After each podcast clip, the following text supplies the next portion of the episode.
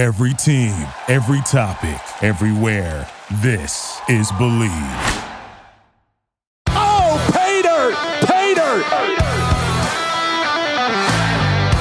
Hi, everyone, and welcome to Pay Dirt, a Penn State football show. Along with former Penn State and NFL defensive back Justin King, I'm Tom Hannafin. This show is brought to you by our sponsors, Funk Brewing, the official craft beer partner of Pay Dirt. We're big fans of Funk Citrus IPA and Silent Disco IPA. This month, keep an eye out for the Raspberry Bikes Shandy and the Project Haze 6 Imperial IPA. But don't forget, our official beer, the Pay Dirt IPA, is available right now in Funk's tap rooms. Funk has so many great beers to choose from at their tap rooms in Emmaus, Elizabethtown, and York in Pennsylvania. You can find a variety of Funk Brewing beers at your favorite beer distributor and grocery store. Visit funkbrewing.com to learn where and how you can get their fantastic products.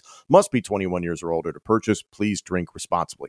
Also, Bet Online remains your number one source for all your sports betting needs this season. You'll always find the latest odds, team matchup info, player news, and game trends at Bet Online. And as your continued source for all sports wagering info, Bet Online features live betting, free contests, and giveaways all season long. Always the fastest and easiest way to bet all your favorite sports and events, whether that's the NFL, Major League Baseball's World Series, the NBA, the NHL, MMA, tennis, boxing, or even golf. Head to betonline.ag to join and receive your 50% welcome bonus with your first deposit. Make sure to use our promo code BLEAV, that's B L E A V, to receive your rewards. Dirt is presented by Bet Online where the game starts. Also, we invite you to head to shop.bleav.com. That's shop.bleav.com and search Dirt for our two t shirts. One is the official show logo over the heart, it comes in white, navy blue, and black. And the other is a navy blue t shirt. It has the Dirt word mark over the heart and on the back, circa the 2012 Penn State football season. It is Matt McGloin's name and number. It's very fitting as this season of Nittany Lion football marks the 10 year anniversary of that team. Again, head to shop.bleav.com. That's shop.bleav.com and search Dirt for our two t-shirts. I want to thank you all for tuning in on ESPN Radio State College as well as checking out the podcast version of this show presented by the Bleav Network, which is available now on YouTube, Apple Podcasts, Spotify, tune in and wherever else you get your podcasts. And of course, hit us up on Twitter and let us know what you think of the show at ESPN Radio 1037, at McGloin QB11, and at Tom Hannafin. We are on the heels, Justin, of a disappointing, but at the same time, mildly inspiring loss, if I can put it that way, uh, to the Ohio State Buckeyes. Uh, it was a score of 44 to 31. I know on paper that doesn't look great. I know on paper a lot of the statistics people will take away from this game maybe don't look great for uh, Penn State's offense, for Sean Clifford in particular. Uh, and you and I were talking about it before we came on here that you might look at CJ Stroud's numbers and think that he had a really good day, but the score, the stats really don't tell the story of this game. What's your initial takeaway uh, from this loss for Penn State? Well, my initial takeaway is like, thanks again for having me on. But my initial takeaway is it's a matchup game when it comes down to football, right? It's a one on one game.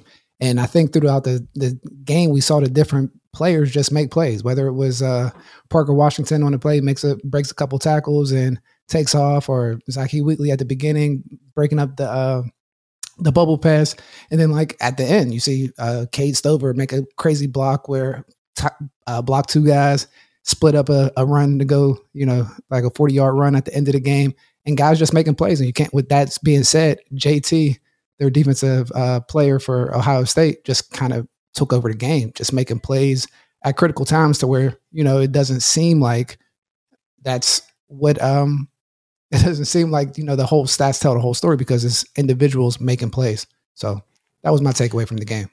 Yeah, uh, defensive end number 44 for Ohio State, JT uh, Tuimoloau, uh, if I hope I'm pronouncing that correctly, was monstrous uh, throughout this game. Uh, let's let's focus on uh, what was really the backbreaker for Penn State. If there aren't four takeaways by Ohio State, Penn State's in this game. Uh, when you look at the different turnovers that Penn State had, three interceptions and a fumble, um, all of them get attributed to Sean Clifford. I, I, think you can argue that they're not all exclusively Sean Clifford's fault, like a, a, a pick that's thrown blatantly into coverage, something like that. Um, what did you think of the turnovers? I think at the beginning, right? You start off with the two quick ones. I think that's tough from just any player to come back from when it's you know, the batted uh, ball and different things of that nature. So, I mean, some of it does fall into the quarterback, but like it didn't, I don't think those were the reasons that the game got out of hand, if that makes any sense. It's like, again, the players were, it kind of, it came back and the Kaytron Allen kind of controlled the, the ground um, with the downhill running game and different things of that nature, you know, and just a very efficient run game. So they felt like they had a, a sense, but it goes back to, again, the matchups and players making plays. And, their players were making plays on the on the defensive side of the ball with the turnovers. Because I mean, JT, Zach Harrison, and all those guys, they were making plays. Like like every play that's drawn up is always having uh you know to account for one player, and they had that exceptional player that made those plays. So I kind of lean on that a lot of the times that you saw today the front four of Ohio State was exceptional, and that's something that you know that that's as advertised when it comes to Ohio State and their secondary. Um, I, I, thought altogether played well, but gave up definitely a lot of openings uh, to Penn State in the passing game. Uh, the tight ends continue to be utilized by Mike Yurcich. Um, you mentioned Parker Washington really breaking out, Mitchell Tinsley getting involved in the game. Um, the tailbacks, I thought, you know, Kaytron Allen, is he separating himself just a little bit from Nick Singleton? Well, yeah, it's funny that you say that because I remember I was on Pay Dirt before and we talked about the two running backs, and that was somebody that I was excited about. And just even just a little story, I remember coming up in the spring practice and talking to Ja'Juan Seider and just talking about Nick Singleton, how he's doing. And he stopped me immediately. It was like, got to recognize Kaytron Allen as a, a, good player. And that was very evident from the initial uh, game, just the way he gets downhill, very fluid runner, just and and powerful for a, freshman. A lot of times you see the physical development happen a little later with those guys to be that physical. So yeah, with him, I don't know if he's separating himself. I think it's just a, a quality two head monster that is being created at Penn State. And considering they're true freshmen, there's just so much that can be developed with Singleton and Allen. So I'm really excited about the future there. But I think Kaytron especially uh, shined in this game, and I think Nick Singleton is going to continue to mature in a really exciting way. Uh, and we talked about the running game, you know, 33 total rushes uh, and then 47 pass attempts for Sean Clifford. Is that the recipe for success for Penn State? I mean, it wasn't the recipe for success today, right? Even with an efficient run game and different things like that, I think you just kind of when you throw in the turnovers, that kind of skews things a little bit. Um, but they have explosive players, right? On the outside with Parker Washington, you got uh, Lambert and Tinsley, they were making plays at the end of the day. And a lot of times those turnovers are nullifying things and they capitalize on the turnovers as well. So it's like a short field and different things of that. So the flow of the game was in the Buckeyes' favor. And I think the Penn State was playing extremely well. Like you said, guys making plays on the on the on the outside and and even when we talk about the play calls, like it was like a controlled game, I think, throughout the whole time. And much kudos to the Penn State defense for just playing at a short field a lot of times and, you know, just covering up that nosebleed of the run game that they had last week, even though there were some splits at the end. But that's kind of how the game's going nowadays. The offensive line, you know, you talked about, you know, stopping that nosebleed, so to speak. Um, you know, the, the offensive line for uh, for Penn State, there were there were positives, and then there were also a lot of negatives. You talked about uh, Tuimoloau, uh, who just bulldozed the likes of Bryce Effner and then uh, Christ late in the game. You know, this was just a, a bad matchup, so to speak. And then you know the, the, the term you know good matchup, bad matchup kind of comes to mind thinking about the loss to Michigan. That was clearly just a bad matchup for Penn State. The strengths of the Wolverines against the strengths of Penn State. It just did not line up well for the Nittany Lions. This game, despite the gap in talent between Ohio State and Penn State, the matchup seemed a little bit better and you can speak to that better than i can because you've been been in those film studies. I mean what did you see? Well sure. I think when you talk about that i think uh, when you talk about michigan's matchup versus a penn state matchup is a level of just i guess size and power versus speed and length with penn state. Not that we're not big but i think ohio state's built similar just a little bit more similar as an equal matchup in terms of speed on the outside and the run game with them being able to fill at the uh, the middle of the run game and just it's just a much equal attack. Like we talk about the receivers and the DBs at Penn State, it's pretty even, the running backs and different things of that nature. But it Ohio State isn't built to completely, I guess, control the front line, even though they were making plays with Zach Harrison and JT and even on the offensive line and different things of that nature, but still built on speed and attacking and things of that nature.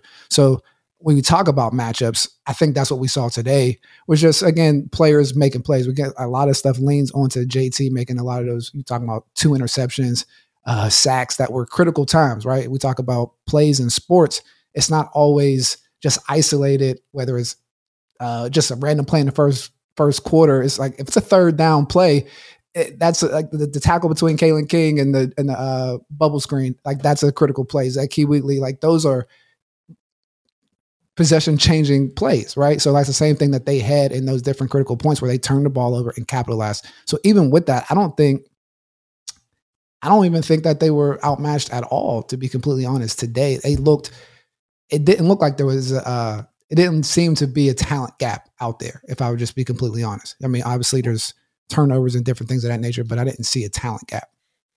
Well, and considering Penn State was in this game for about three quarters and change, I mean, I'm personally, I was personally astonished going into halftime that the game was where it was, and then to be really contending with Ohio State deep into the third quarter, into the fourth quarter. Personally, this is a little bit of an astonishing performance. And like I said, the stats do not tell the full story. You really have to watch this game because Penn State hung in there with the number two team in the country. Do you, were you expecting a performance like this, considering the last two games of Michigan and Minnesota? Well, I think we brought it up earlier. I, I, like recruited a lot of these guys coming up, so I think the matchups I understood where there were might be weaknesses and different things of that nature. But it's a matter of attacking those weaknesses and having it. So with Penn State's defensive personnel and Manny's approach to you know the, the blitzing attack, you saw the, the double um, defensive back blitz on the fourth down play where Johnny Dixon makes a play and things of those and of that nature. Like those are different things that didn't always happen before. When we talk about the skill uh, comparison between Penn State and Ohio State. And I think we saw that kind of line up today. And obviously, again, special players make special plays. I, I keep saying JT. Uh, I'm not going to mess up his last name. It's so much easier. JTT might really cover us. Yeah. yeah. Making plays because I mean, I, I'm a firm believer just from a football philosophical approach is that talent matters, right? Like, and talent acquisition is the key to a lot of things, especially in college football. And I think that's, we see that today because again, the play to Parker Washington is not the greatest play call ever. It's a player making a play, makes a catch, breaks two tackles, and he goes there. And that's a, this thing when you talk about these top echelon teams. I mean, matchups, it's found in the matchups and found in the players, right? Because football is all about numbers and angles. Every play we can look at to the different things of, oh, they have a matchup win and angles and numbers. And that's kind of what we've seen today, right? Just it's Marvin Harrison having a day with just, you know, finding the zone. Uh, throughout the thing. Give big kudos kudos to uh, CJ Stroud for finding them throughout the game, and and it, and it, and this is with both sides playing well, like playing good football all around all around. So it was it was fun football to watch. It's just those differentiating differentiating things comes down to special players making plays. So you were talking there for a moment about uh, Manny Diaz, and I do want to get to Marvin Harrison Jr. here in just a moment because he was phenomenal. But uh, Manny Diaz, uh, you and I were texting about it during the game, especially in the first half and into the second half. Uh, I really liked what his play calling was. It was creative. It was mixing things up after the snap. A lot of different blitzes. That that blindside blitz uh, to end uh, the first half was really spectacular. A nice risk to take that. Um, what did you think of the way Manny Diaz called this game? I mean, I'm a I'm a defensive guy, right? And I love the aggressive just approach, whether they were playing zero coverage, man to man, a lot of times, and that goes back to we talk about time acquisition and personnel. That goes back to having the back end that can cover guys and make plays and aggressive. We always talk about you know lockdown you, you know me talking about lockdown you in the secondary is just covering, but they're great tackling defense and on the back end with a lot of speed. When you see what Abdul. Uh, Abdul Carter running around and you know that again stop the run and different things of that nature. This opens up the ability to bring the the exotic blitzes for things that that nature. That's what we didn't see at Michigan because when when you when you can't stop the run, you can't bring the exotic blitzes and different things of that nature. So it's a matter of matching the personnel up with the matchups, with the with the play calls, and like having that attack. And that's what I think he was able to do again today. But again, those things get nullified when players make plays. Uh, Justin, you would understand this. Obviously, the the changing things after the snap. It's a fairly complex thing to do, and that is not always easily absorbed at the college level. It's frequent uh, at the at the level of the National Football League. How difficult is it for these, you know, I'll call them kids, 18 to 22 year olds, to grasp that concept of show, uh, show one thing, do another thing, and then maybe you're having multiple coverage schemes within the same defensive play call? That, that, that's that's that's very uh, that's a good question. I would say that James and his staff do, does a does do a great job with preparation and just how they get the guys out, whether it's through walkthroughs and just a, it's actually a, similar to an NFL schedule. I mean, without care hours or anything like that, compliance don't go after them. But the way that they use their time in implementing installs and things of that nature is very similar to the NFL, and that's something that I noticed when I worked there as well. So like even being able to implement those different type of defenses and ask the players to do that, it shows that the depth and the type of football players that they have on the roster and the preparation that you know James has kind of organized around implementing those things.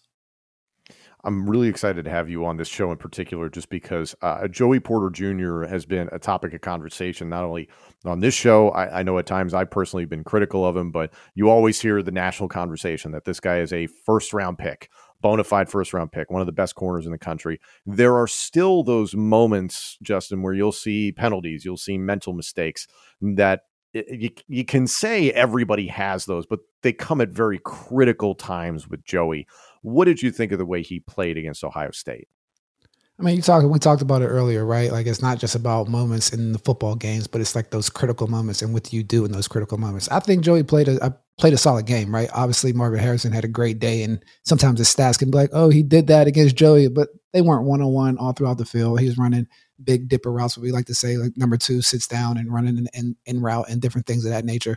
But I think Joey played a solid game, not too much action, and obviously he had some mistakes but that's the life of a corner at, at the end of the day. So like that's from my standpoint, players are going to make plays. Like when you're playing these top echelon teams, you have to know that things are going to happen. Like Johnny Dixon getting beat earlier in the game, but at the same time, you have to make it up with like, Kalen making plays, Zakee Wheatley making plays, and just that's how that's how it has to operate. So to get back to Joey, I mean, yeah, I just think corners I, they they lapse at times and things of that nature, and but I think he played a solid game today, personally.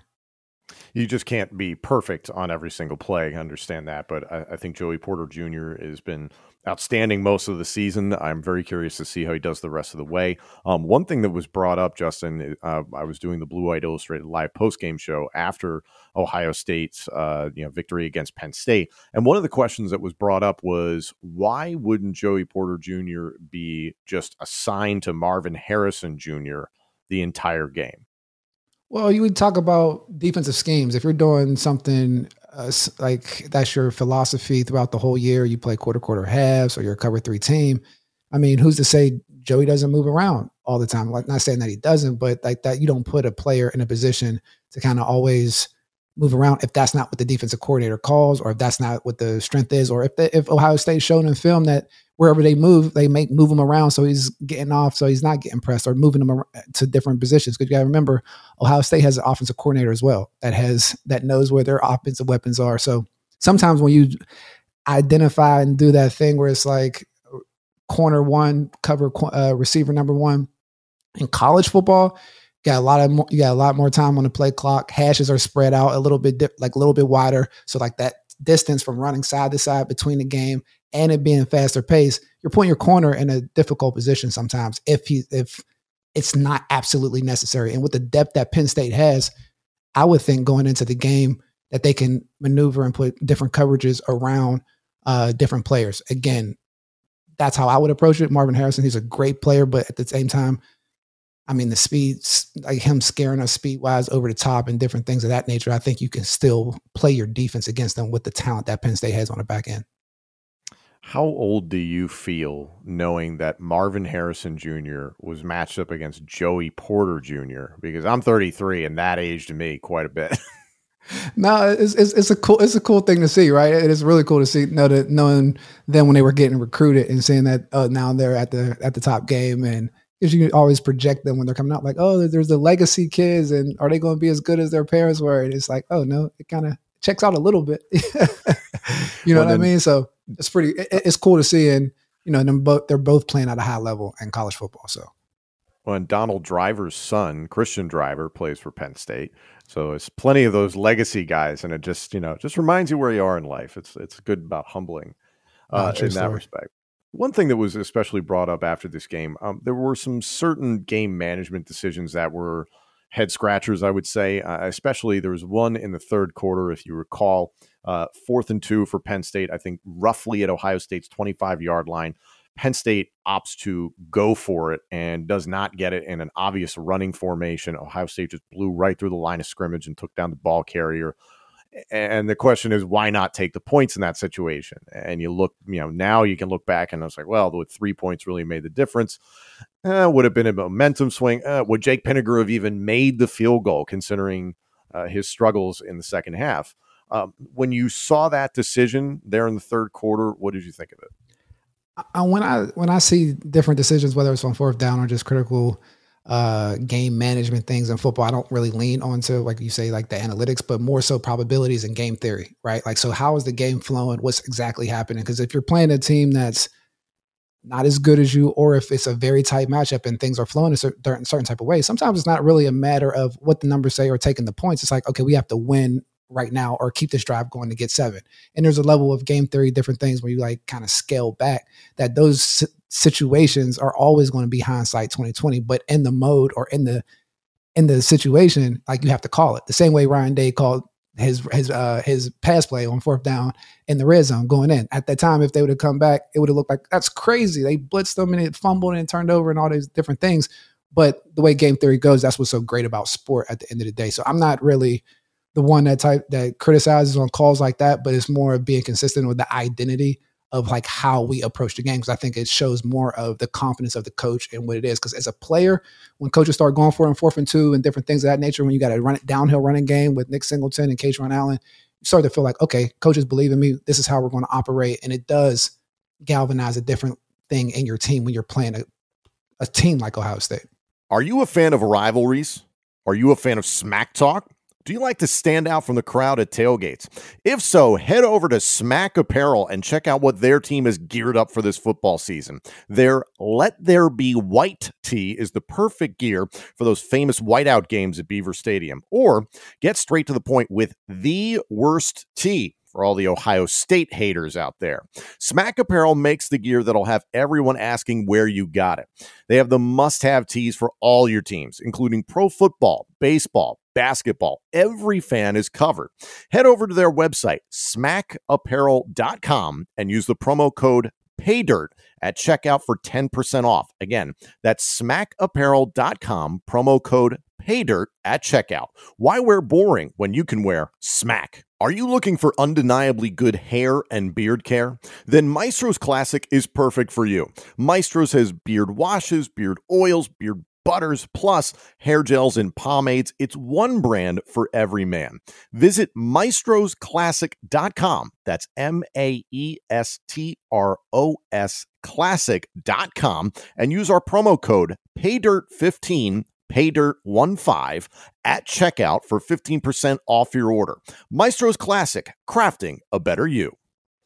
As a defensive player, you know, an attempt on fourth down by the offense – and you don't get it, or there's a concern about the kicker. We talked about Jake Pinegar.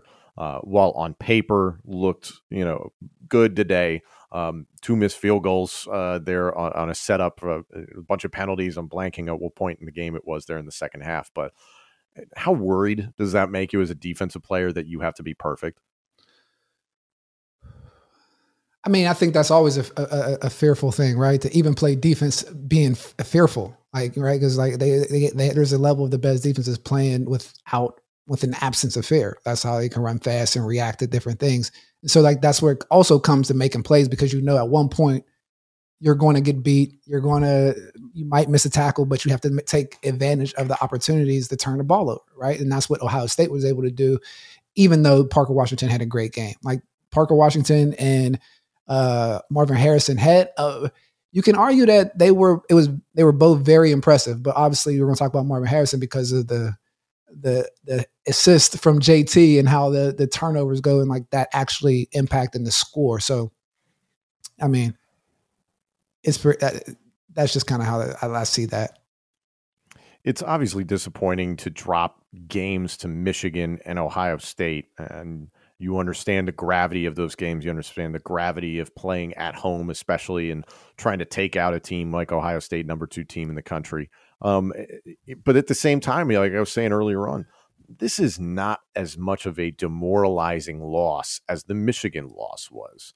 Um, if anything, there's reason for positivity coming out of this. What do you believe? Sure. I think the Michigan loss was demoralizing because it was a physical. It was a physical loss, right? It was like something where it's like you can't really do anything. Like we were talking about play calls. This like this player doing this. We can highlight Joey maybe messing up here, or you can highlight different things. Well, you can't stop the run up the middle. Like that is demoralizing because it's like like we talked about earlier, like a nosebleed, where it's like, all right, I can't really do anything else until I get my nose to stop bleeding, right? And today we came out of the game, and I think it was very easy to pinpoint where things went wrong. The turnovers, like okay the turnovers are here. Everything else, if this is the number two team in the country, everything else seemed to line up. Players make plays, and that's kind of what happened. But they made the critical plays in certain areas, and but everything else across the board was, I, I would say, like fairly equal. Uh, the turnovers that you referenced, you know, as I talked about in regards to the statistics of this game, if you look at the box score, you can accredit all the turnovers to Sean Clifford. And you really can't pin them all exclusively on Sean. You know, look at the first interception. Uh, you can have some sort of discussion about that should he have gotten the ball away in a different manner so that the defensive lineman doesn't block it. But then it's just such a freak thing. It bounces in the right direction, it gets picked off. Okay, you can't put that entirely on Sean. The second interception, uh, is that Kaytron Allen making a mistake in terms of running his route, or was that Sean Clifford making a mistake and throwing it right to the aforementioned JT? Then there's the strip sack later on in the game where, again, JT just absolutely crushes Bryce Effner and ultimately gets the ball as Clifford's trying to get rid of it. So, I mean, at least he's making the attempt to get rid of it and has not got slippery fingers. And then the final interception, again, JT just throws Bryce Effner into Sean Clifford, has to get it away. And there's another turnover. So I, am not trying to necessarily be an apologist for Sean Clifford or defend him uh, too vehemently. I thought he had a good game, but not his best game. And uh, it was said multiple times on the broadcast, Justin, that he had to have his best game in order for Penn State to beat Ohio State. That didn't happen. Um, but when you hear the people that continue to call for Drew Allar to replace Sean Clifford, how do you respond? Um, I think that's I think that's a natural response, and then and we talk about just the quarterback's responsibility. It is their job to res- to protect the football, right? Whether it's a blindside hit or getting the ball over the defensive line, but it's not just like like you said, it's it's not just being careless with the football and just throwing it into triple coverage and things of that nature.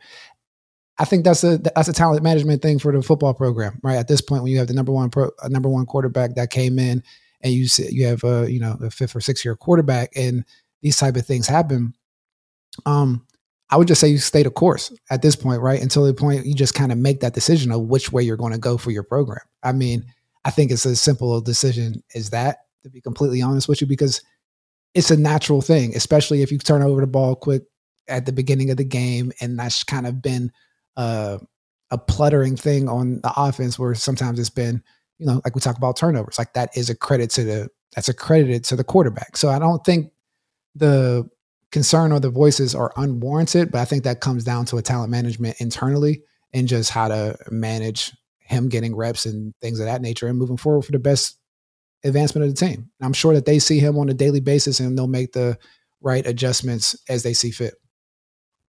And on top of that, eh, Drew Allar needs to stay healthy because Sean Clifford, unfortunately, has a track record of not being healthy. And those are the reasons that we've seen Drew Allar thus far this season.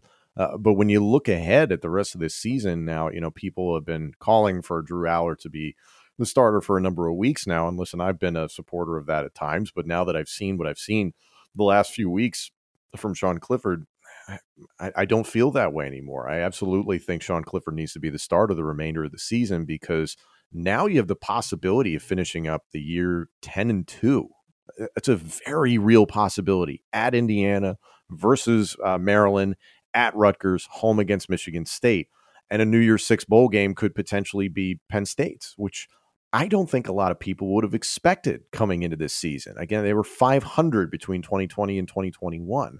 Um, what was maybe your expectation coming into the season in terms of a possible record? And now that that 10 and 2 is plausible, how do you feel?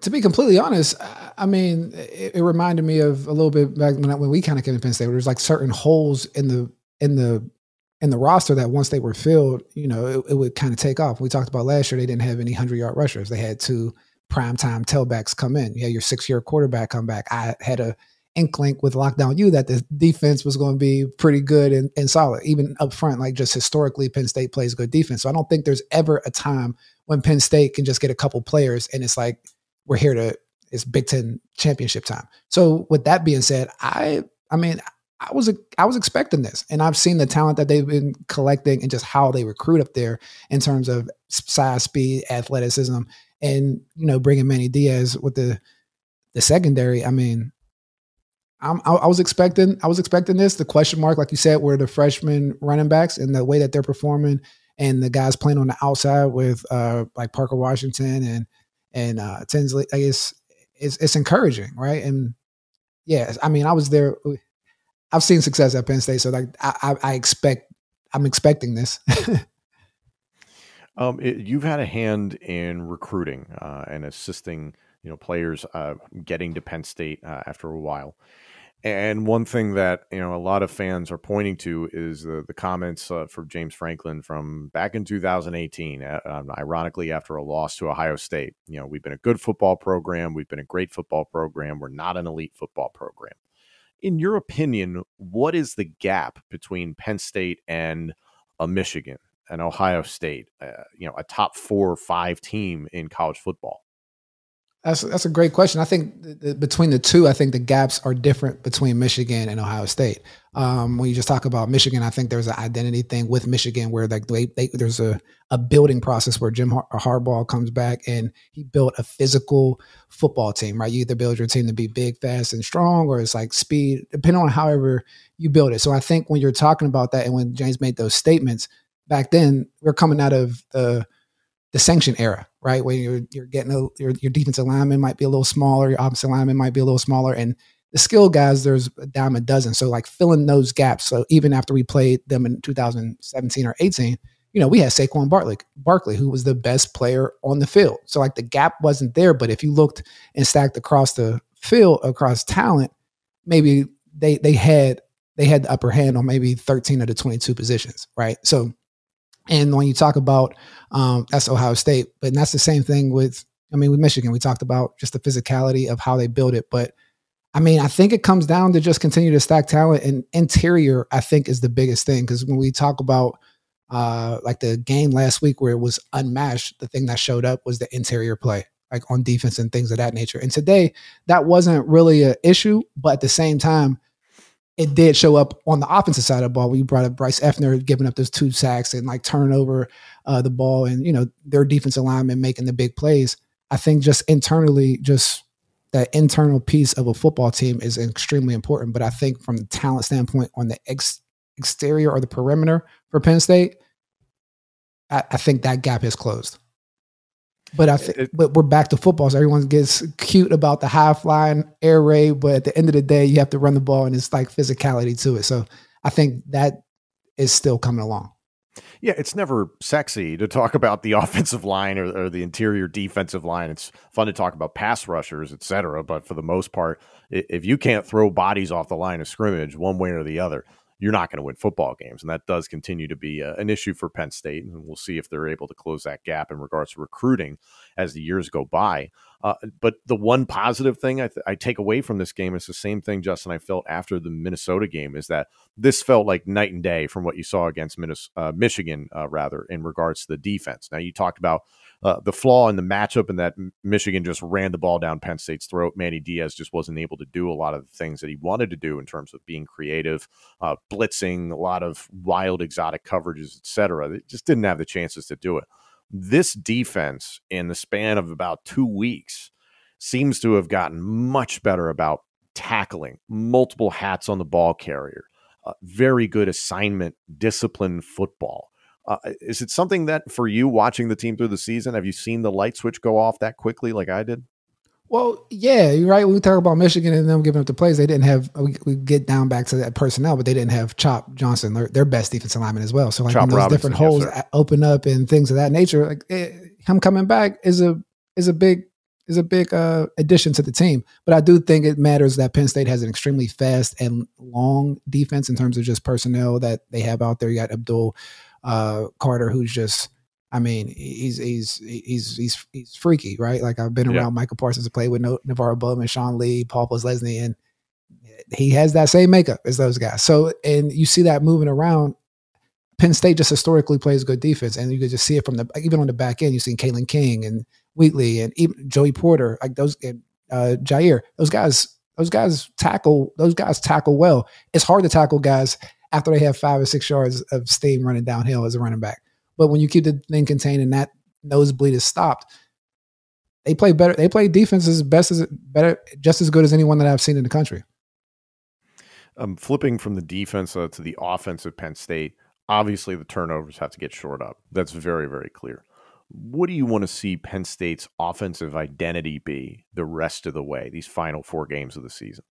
I think we saw a nice bit of it today. If I'm gonna be completely honest with you, where it was a, it was a physical run game that was downhill. It wasn't it wasn't a lateral type of situation where it was like a lot of reading. It was like getting downhill with the two running backs and then making plays on the outside, giving the ball to Parker Washington, getting uh, getting uh, exotic, getting them in the ball in the middle of the field, and, and, and still implementing those tight ends. I mean, I think that's another case on Penn State's offense that is just extremely uh, promising. Just the physicality of Brenton Strange and uh, Theo Johnson and all those guys that are running around, whether they're athletic enough to catch the big pass and just to be able to block for those running backs and their speed on the outside. So it's just a matter of protecting the football, and I think they ha- they have the pieces in place to make noise with any team, right? As long as you can stop the run and control the line of scrimmage on the offensive side of the ball and give your quarterback a chance to, you know, set his feet when it's dropping back the pass.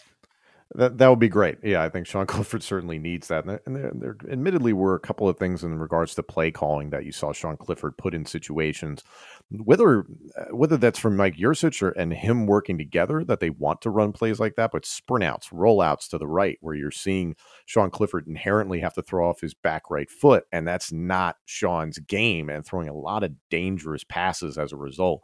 Uh, uh personally, I'd love to see those go away but I do understand the merit in moving the pocket when you're having issues advancing the ball and you're trying to create some openings and you're trying to eh, you're, uh, in that scheme, Justin. You're obviously trying to get the defense to uh, to float one direction so that your players can float in the opposite direction and hopefully you find an opening. That's why you're seeing Sean throwing across his body that way. But do you like that as a that, that was repetitive against Ohio State? I don't mind rolling out. I do not. I'm not a big fan of throwing across your body. Right? Like there's a way of like there's a way of eating it. You can eat it, run it, and throw it out of, or throw it out of bounds. But throwing behind your body, that's a quarterback's decision. But the rolling out has. I mean, the offensive coordinator's job is to kind of conduct the offense and make sure that the matchups that are weak are protected and the ones that are strong are exposed. Right? So like from that standpoint, from him to be able to move the pocket, he has to be able to move the pocket if he can't stand in the pocket. If he can't stand in the pocket without taking a blindside shot or turning the ball over, or even a three step drop and you have a six seven defense end and Zach Harrison that gets his hands up in terms of interception. So I think everybody's trying to operate from that space, but the throwing back across the body, uh, yeah, you don't like to see that ever. yeah, I mean, I used to like it when Brett Favre did it when I was on defense, but not you know. Yeah, that's Brett Favre. uh, you know, Justin, just looking ahead at the remainder of the season, you know, Penn State has gotten through this stint in uh, in October that we knew was coming. You know, Northwestern in a rainy, nasty game. You get a bye week. Uh, you fall in a tough game at Michigan. You're able to beat Minnesota, and then you lose uh, a, a, closer one than the stat sheet will indicate to Ohio State. So you get out of October two and two. Um, overall, you're six and two. Now you're running into this stretch that I mentioned. You're, you're at Indiana, home against Maryland, which is going to be a challenging game. Uh, you're at Rutgers and you're home against Michigan State. Um, zeroing in on next week's game at Indiana. I don't know how much you've gotten to watch of what the Hoosiers are all about, but they're three and five right now, one and four within the conference. Uh, but Tom Allen always does a phenomenal job getting his defense ready. What do you expect to see out of Penn State against Indiana? I mean, Indiana just historically has always played Penn State tough, right? You talk about their coach, and they're always well coached in that manner. But I do think Penn State has the edge from just like we talk from a talent matchup standpoint in general. So if they come out and take care of business, play the game like they did today, limit the turnovers, not having those, but play the exact same game today without turnovers, I think it's a pretty big win. Fingers crossed on the on the turnover front. Um, Justin, I want to thank you so much for for coming on here. I really appreciate the perspective. Obviously, talking so much about the defense. Um, in regards to your company, LIG Sports, where can people go to learn more about LIG? Yes, LIG Sports Group, a strategic talent acquisition firm on all points of the sports ecosystem at the intersection of sports and business. So uh, you can guys check that out at www.ligsports.com. Appreciate that. Justin, thank you so much for coming on. Thank you all for tuning in. Uh, obviously, a disappointing loss for Penn State to the number two team in the country. So there's a lot of positives to take away from this. I still hope that people are not necessarily too doom and gloom after a loss like this. It's 44 to 31. I know it doesn't look good on the scoreboard. I know it doesn't look good on paper. But if you watch this game, there's a lot of positivity for Penn State to take away the rest of the season. So, as I mentioned, this coming Saturday, Penn State is back on the road. They'll be visiting the Indiana Hoosiers. We'll see how that turns out. We will have a full preview episode for you a little bit later on the week, and of course, a recap after that game goes down. Justin, once again, thank you so much for joining me here on ESPN Radio State College. Thanks for having me. Thank you all so much for joining us. We'll be back on ESPN Radio State College on Mondays and Fridays from 4 p.m. to 5 p.m. Eastern for the remainder of the Penn State football season. If you want to check out the podcast version of this show presented by the Bleav Network, this episode and our entire library of shows is available now on YouTube, Apple Podcasts, Spotify, TuneIn, and wherever else you get your podcasts. And of course, let us know what you think of the show on Twitter at ESPN Radio 1037 at McGloin QB11 and at Tom Hannafin. Pay Dirt is presented by Bet Online and by Funk Brewing. Thanks again, everyone, and join us next week for more Pay Dirt. Thank you for listening to Bleav. You can show support to your host by subscribing to the show and giving us a five star rating on your preferred platform. Check us out at Bleav.com and search for B L E A V on YouTube.